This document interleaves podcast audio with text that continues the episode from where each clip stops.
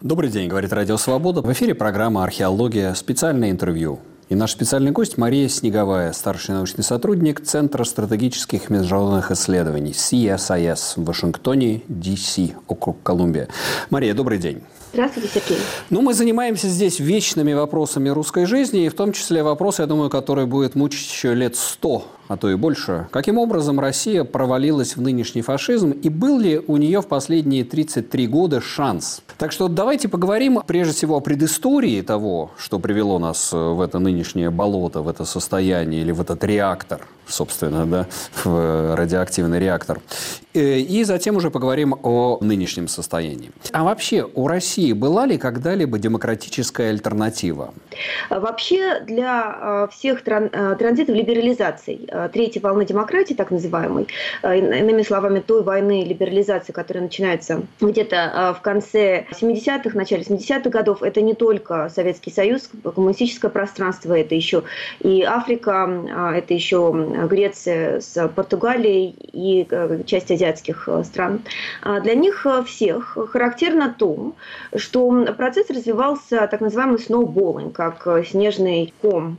И таким образом многие страны, которые были вовлечены в этот процесс в силу передачи заимствований технологий, передачи ожиданий, то есть люди начинают везде ожидать изменений и так далее, многие из них, либерализовавшись, не смогли создать устойчивые демократии. Вот если вы посмотрите на многие страны африканского континента, например, а многие после небольшого периода либерализации э, вернулись назад в тот или иной формат авторитарной системы. Вообще, когда мы говорим об авторитаризме против демократии, у некоторых наблюдателей есть тенденция смотреть сегодня на демократию как на некую норму. Да, это вообще тенденция того периода. Фукуяма, конец истории, все мы рано или поздно придем к либеральной демократии, это просто вопрос времени. Но исторически это совершенно не так. Исторически демократия либеральная, даже западного типа, она существует, ну, может быть, сто лет максимум. А, ну, там, если очень сильно учитывать, э, там, не учитывать никаких нюансов, ну, можно сказать, пару сотен лет. В реальности все человечество исторически существует в той или иной форме автократии. Поэтому эти страны, можно сказать, во многом вернулись к своему исходному состоянию. Почему? Я в своих работах, и многие другие исследователи, да, смотрят на разные структурные факторы. Здесь можно дать много разных объяснений. А, но вот я, прочтя книгу Михаила Васленского, очень известного исследователя э, советской номенклатуры, задалась вопросом, а вот какой состав у путинских э, сегодняшних элит, какое там влияние а номенклатуры, это было какое-то время тому назад. И начав изучать этот момент, честно говоря, а, пришла в состояние шока. Потому что оказалось, с автором с Кириллом Петровым мы сделали эту работу, оказалось, что даже сегодня, 30 лет спустя, это больше, чем одно поколение спустя, э, после вот того периода либерализации, о котором идет речь, порядка 60% э, либо напрямую, это там 50%, э, либо еще примерно 10 через родственные связи являются выходцами а, из советской номенклатуры. То есть следующий вопрос, который возник, хорошо, что тогда у нас было в 90-е? Обратившись к той литературе, мы видим, что действительно очень много, вот именно в период 90-х годов, публикаций на Западе, в том числе с попыткой оценить долю номенклатуры, оставшуюся у власти. И э, наши собственные исследования это подтверждают тоже. Конечно, специфика России в том, если, скажем, сравнить с балтийскими странами, которые действительно сегодня настоящие успешные демократии, они смогли выстроить либеральную демократию, консолидировать ее. Отличие именно в огромной доле удержавшейся власти представителей советской номенклатуры. Более того, исследователи, например, Ольга Криштановская, говорят о том, что вот тот самый период 90-х, наверное, стоит называть да, вот не столько периодом демократизации, сколько периодом либерализации, то есть э, ослабло ядро автократическое. Это благодаря этому появились многие свободы. Да? Ну, плюс, конечно, фактор там, Бориса Ельцина и так далее. Но основная группа элитная удержалась у власти, и в этом плане о принципиальной смене элит, смене правящей верхушки говорить не приходится, даже если формально руководящее лицо оказалось другим. А для того, чтобы режим назывался демократическим, необходимо, как мы знаем, там, по Хатину и другим критериям, как минимум а, два, два раза устойчивая смена с власти. Да, две смены, две смены легитимной смены власти. А, да. В России, по сути, если вы посмотрите, такого не случалось вообще ни разу, потому что Борис э, Ельцин все-таки был представителем правящей верхушки, да, формально это было другое лицо, но он все равно, Ельцин относился вообще к верхушке политбюро правящей э, советской элите. То же самое можно сказать и про Путина. Он был ставленником э, Ельцина, а не никак не аутсайдером. Сейчас принято действительно, особенно после начала войны, переоценивать роль Ельцина, потому что мы жили, в общем-то, несколько десятилетий в мифологии Ельцина, да, как добрый дедушка, человек-медведь, который сокрушил Советский Союз и, так сказать, даровал свободу вслед за Горбачевым. Но сейчас происходит переоценка Ельцина и особенно ельцинской семьи. Вот как вы к этому относитесь? Насколько фигура Ельцина здесь была важна и насколько его намерения реформировать Россию были искренними? Или это было просто выживание во власти, сохранение власти и в результате воспроизводства системы? Ну, вот это период, который я уже застала, и у меня тоже сохраняется эмоциональная такая оценка благодарности Борису Николаевичу за то, что он сделал. Все-таки в российской истории а, не так уж много верховных правителей, которые какую-то власть э, спускали. Да, вот Александр II, по сути, и Борис Ельцин так уж и немного. Вот на, более-менее добровольных началах, и все-таки, да, э, Ельцин удерживал свои фигуры, как минимум некоторые свободы, например, свободу СМИ. Многие говорят, что вот его критиковали очень разные медиа в 90-е годы, а он упорно не закрывал их. За это скажем спасибо. Однако, э, действительно, а, вот, например, Ольга Каштановская и прочие да, говорят о так называемой революции вторых секретарей, нежели, в принципе, революции, которая случилась в России, соответственно, в Советском Союзе э, в конце 80-х, начале 90-х. О чем идет речь? А, речь идет о том, что а, в тот момент, э, к второй половине 70-х, даже уже правящему классу, правящей верхушке номенклатуры стало очевидно, что просто так больше нельзя. А, кроме экономического кризиса, нарастающих проблем в, э, собственно, советской экономике, о которых э, говорить подробно я не буду, но просто для самих членов руководящего класса, да, номенклатуры, даже для них фактически не существовало особых карьерных перспектив э, в этой системе. А у нас есть данные, там, что к 1986 году средний возраст членов Политбюро достиг 68 лет. Это средний. То есть, представляете, какое количество было за, и мы помним э, мою любимую поговорку той поры, внести президиум. А, соответственно, когда был назначен Горбачев, это была попытка той самой а, верхушки, вообще ответ на запрос, в том числе и элит, советских, ну, какую-то условную модернизацию провести. И а, Горбачев, которому был тогда что-то в районе 54-55, он казался вообще молодым обновленцем. Но, а, как мы знаем, а, когда Горбачев запустил реформы, оказалось, что промежуточные реформы невозможны, что всю систему менять надо. Опять же, цитируя вот эту вот известную анекдот. Анекдот в итоге, проводчика, да. Ну и понятно, что те самые реформы в том числе запустили разбалансировку вообще всего блока, всей системы тема, потому что скрываемые, но находящиеся внутри трения, особенно со стороны восточноевропейских стран, которые постоянно а, и до этого вспыхивали, вспомним Венгрию 56 года, а, Чехословакию 68 года, они восприняли это как руководство к действию. К действию во многом а, то же самое было и в случае с Хрущевым. Какая небольшая либерализация в центре воспринималась всегда странами блока как некую возможность, ну, надежду. Да, перемены идут с окраин, тектонические э, потрясения начинаются на окраинах империи. Хорошо, Мария, вот с, с, этим да, зафиксируем этот момент и скажу, что я тоже согласен, что реального обновления элиты не произошло, не произошло обновление институтов империи. Но с другой стороны, давайте посмотрим. Вот, э, так сказать, у вас в Фейсбуке такая вроде спора получается с Кириллом Роговым, который тоже был гостем нашей программы буквально пару эфиров тому назад. И я думаю, что мы найдем способ вас вместе свести в одном эфире. Но пока так немножко заочно. Он говорит, что с другой стороны был невероятно сильный модернизационный класс. Нефтяные деньги просочились в города – Началась городская модернизация. Были городские протесты, самых э, известные из которых вы уже упомянули, это 11-12 год, Болотная площадь, или, скажем, позже даже 19-21 год, последние протесты, связанные с Навальным, да и сам феномен Алексея Навального. Насколько вот этот вот городской класс и то, что представлял Навальный, да, напомним, что он 23% набрал на выборах московского мэра, представляли из себя реальную действенную альтернативу, которая могла дать альтернативу для России? Просто чтобы закончить последнюю мысль, вот а, именно а, с моей точки зрения роль Бориса Ельцина состоит в том, что по сути он представитель той же самой номенклатуры, но ее более прореформенно ну, ориентированных да. групп, где он сражался, по сути дела, с более реакционными группами, которые представлялись, э, консолидировались и в Верховном Совете, как мы помним. Собственно, этим и вызвано было то самое противостояние, которое года, да. пришло к расстрелу парламента. И а, так, впоследствии коммунистический блок, да, вот Зюганов и прочее. Соответственно, почему тогда мы начинаем задаваться вопросом, это элиты до конца не сменились, да, и чтобы вот дать вам какие-то цифры, э, смотря какие, по каким параметрам вы смотрите на элиты, э, мы здесь э, собираем данные среди руководящих групп разных стран, Так вот, у нас получается, что если в общем в целом брать элиты, то где-то 55%, скажем, в России удерживает власть именно номенклатурщиков в сравнении, например, с примерно 30% в странах балтийских. Но если вы уже сосредоточитесь на узком группе правящих элит, там вот сам президент и условно там 10 ближайших к нему членов, то в случае России это уже 85%, а в балтийских странах, соответственно, 30, от 20 до 30%. Вот почувствуйте разницу. Весь эм, а, Совет Безопасности, все Советы Безопасности устойчиво с 90-х годов по нынешнее время, это порядка 70-80%. Это старая, старая элита, да, старый те, капитал. Те самые люди. Соответственно, что они могут предложить? Да?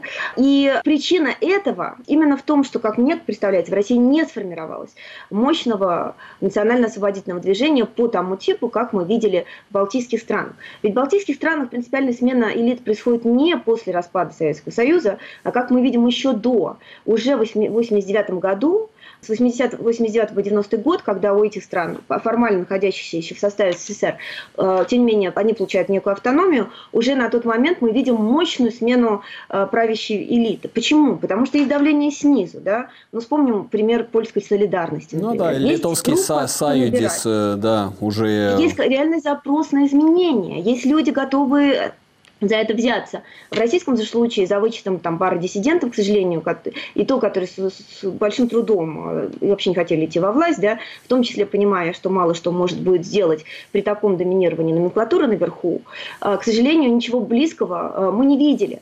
Поэтому, соответственно, действительно, я соглашусь с Кириллом в том, что мы видели какие-то модернизационные тренды, в том числе под влиянием экономического роста в нулевых десятых годах, но по-прежнему эти, это все сосредоточено в больших городах, и по-прежнему, по большей части, это та же самая а, советская интеллигенция, диссидентски ориентированная, влияние, которое мы видим и а, в конце 80-х, начале 90-х. Есть данные, которые показывают, что а, действительно в первых, на первых более-менее свободных выборах в основном проигрыш вот, представителей КПСС, он сосредоточился это в районе Ленинграда, и Москвы.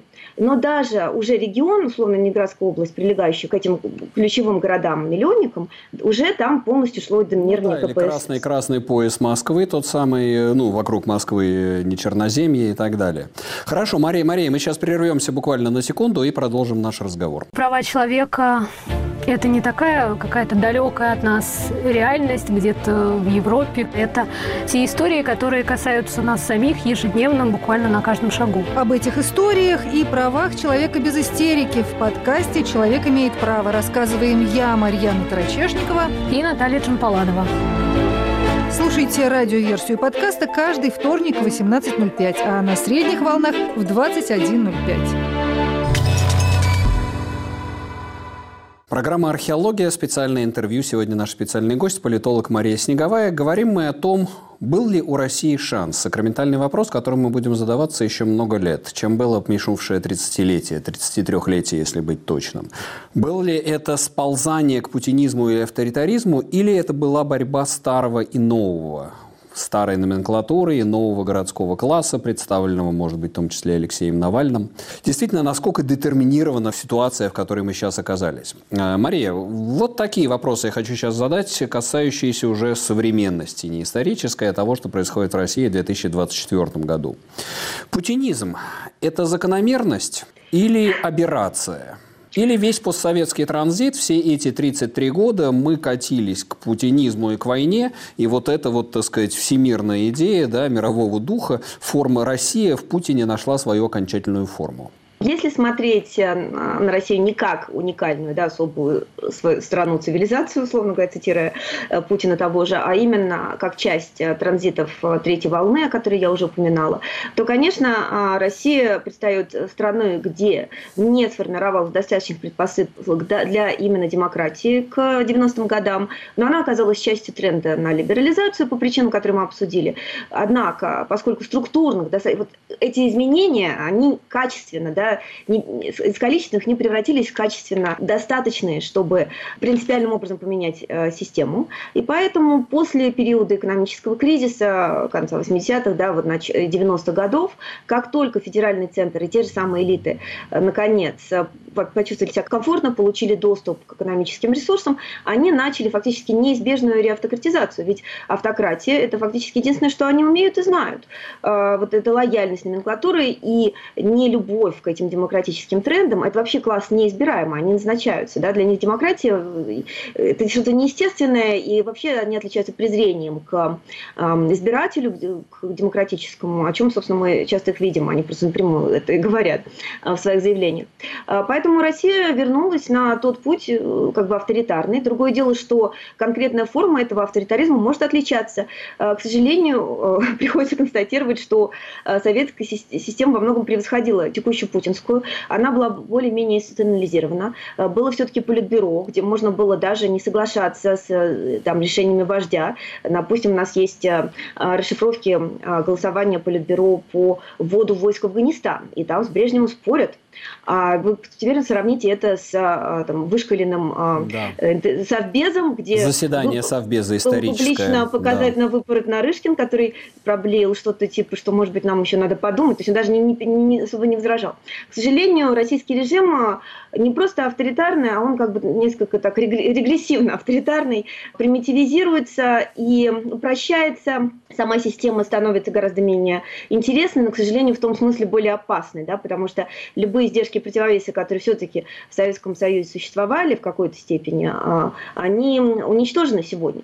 Но общество, увы, восприимчиво к имперской риторике. Опять же, это говорит, это тоже не путинское ноу-хау, это, увы, э, тенденция, э, поскольку Россия, Россия все-таки была центром империи советской. И, увы, э, мы сегодня видим по опросам, что проблема выходит за рамки одного Путина, что российское общество остается очень восприимчиво к этой агрессивной имперской риторике, вот убежденность, что Россия имеет право диктовать соседним странам, как они должны жить, и она упорно присутствует. И также еще до войны 22 года были исследования, которые показывают, что общество очень отзывается на предложение там, вести войска куда-нибудь рамки, еще скажу, не только за рамки одного Путина, но и за рамки одного поколения. Очень интересно, не знаю на каком уровне, но это на уровне пропаганды происходит штамповка массового сознания, как это воспроизводится в людях, уже рожденных в 21 веке при Путине огромная, э, огромная вся роль, эта риторика. Добавлю, Сергей, да, это о чем мы еще говорили до, вот о роли Петербурга и Москвы. Мне кажется, недооцененную роль, и это надо больше исследовать, играет воспроизводство установок в семье. Э, у Тамилы Ланкиной вышла очень интересная работа, недавно книга, которая показывает, что на самом деле советская интеллигенция не та, которая образованщина, а другая. Она наследует э, фактически еще дворянство Российской империи. И вот это некоторые внутренние фронты, да, российская интеллигенция была такой умеренно оппозиции режиму всегда, она еще идет, собственно, от э, периода Российской империи. Естественно, что дворянство, в общем-то, не согласно было да, с большевиками. Тенденция сходная и для сегодняшнего дня, как мы видим, во многом либеральные установки и, соответственно, про режимные установки, они воспроизводятся в семье. Во всяком случае, вот в моем окружении, ближайшем, среди моих знакомых, это достаточно устойчивый тренд.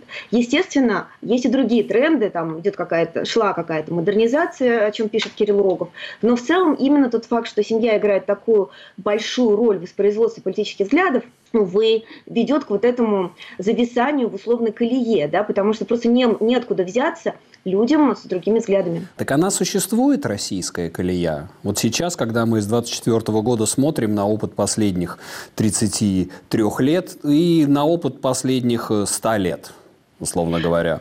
Ну, я немножко сейчас поясню свое, то есть мое понимание ситуации, оно в том, что, как мне кажется, вот так называемая российская матрица, она воспроизводится поверх всех режимов при царях, при большевиках, при либералах так называемых, при чекистах, но в сущности матрица она одна и та же. Меняются политические режимы, меняются технологические платформы, но Россия продолжает вот это прежнее существование как империя, как э, ресурсное распределительное государство, как государство, которое колонизирует свое собственное население, свое собственное пространство. И вот меня потрясает то, что уже несколько столетий этот паттерн не меняется.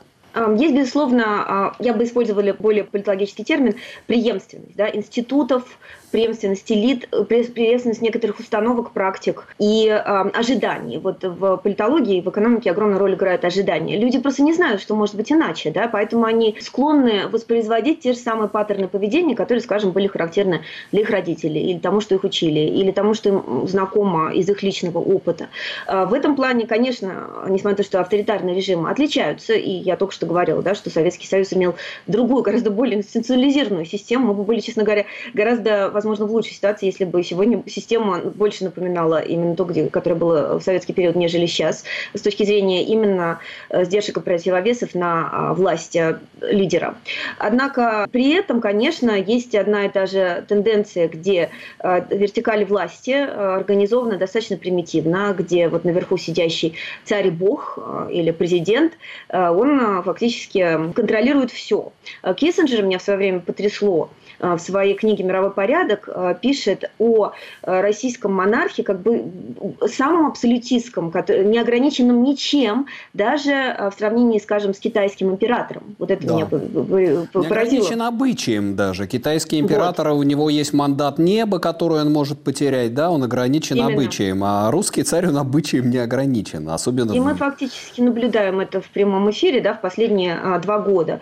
Еще момент, конечно, который мало упоминается, но некий наследие крепостного права. К сожалению, а, но это мало изучено, понемножку исследования начинают этим заниматься, э, которое потом воспроизвелось и усилилось, ухудшилось да, опытом еще наложенным ГУЛАГа. То есть, э, собственно, люди не ощущают себя свободными, да, они постоянно ощущают себя в некоторой зависимости в той или иной от государства, от э, какого-то другого наверху сидящего властителя.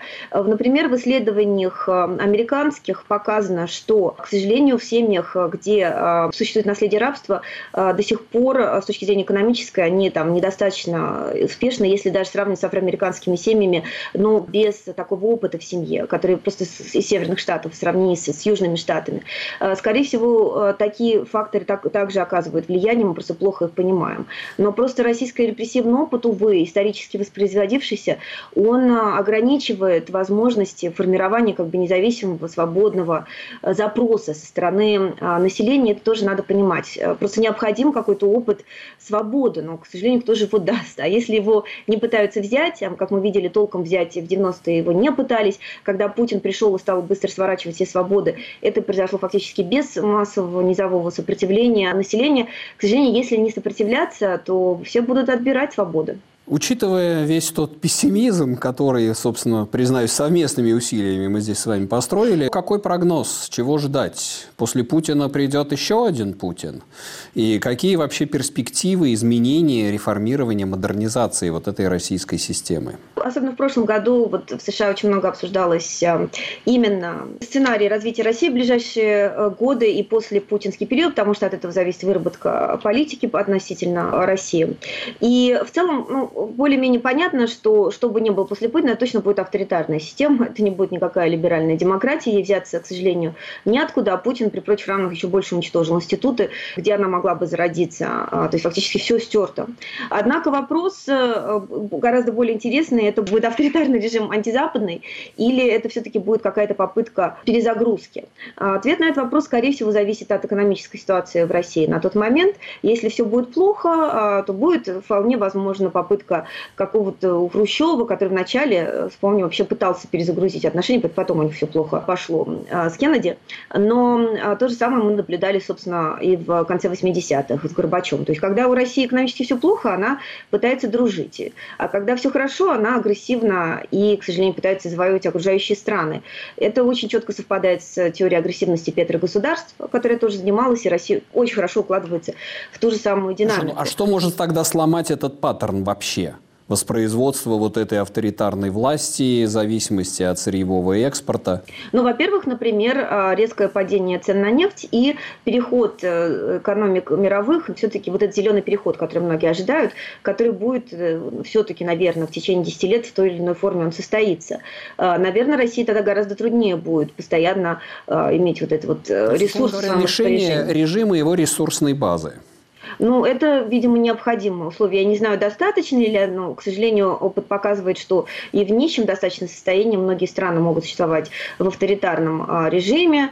Мы знаем, в Африке много таких примеров, потому что правящая верхушка просто узурпирует да, вот это, доходы от чего бы то ни было, того, что остается. В России, увы, остается много ресурсов, кроме нефти, да, и это может быть а, той же самой а, ловушкой. Но вот это первое необходимое условие, пока Запад не в состоянии ограничить российские доходы от продажи нефти толком, как мы видим, безусловно, Россия будет оставаться, увы, в таком же авторитарно-агрессивном модусе достаточно долгое время.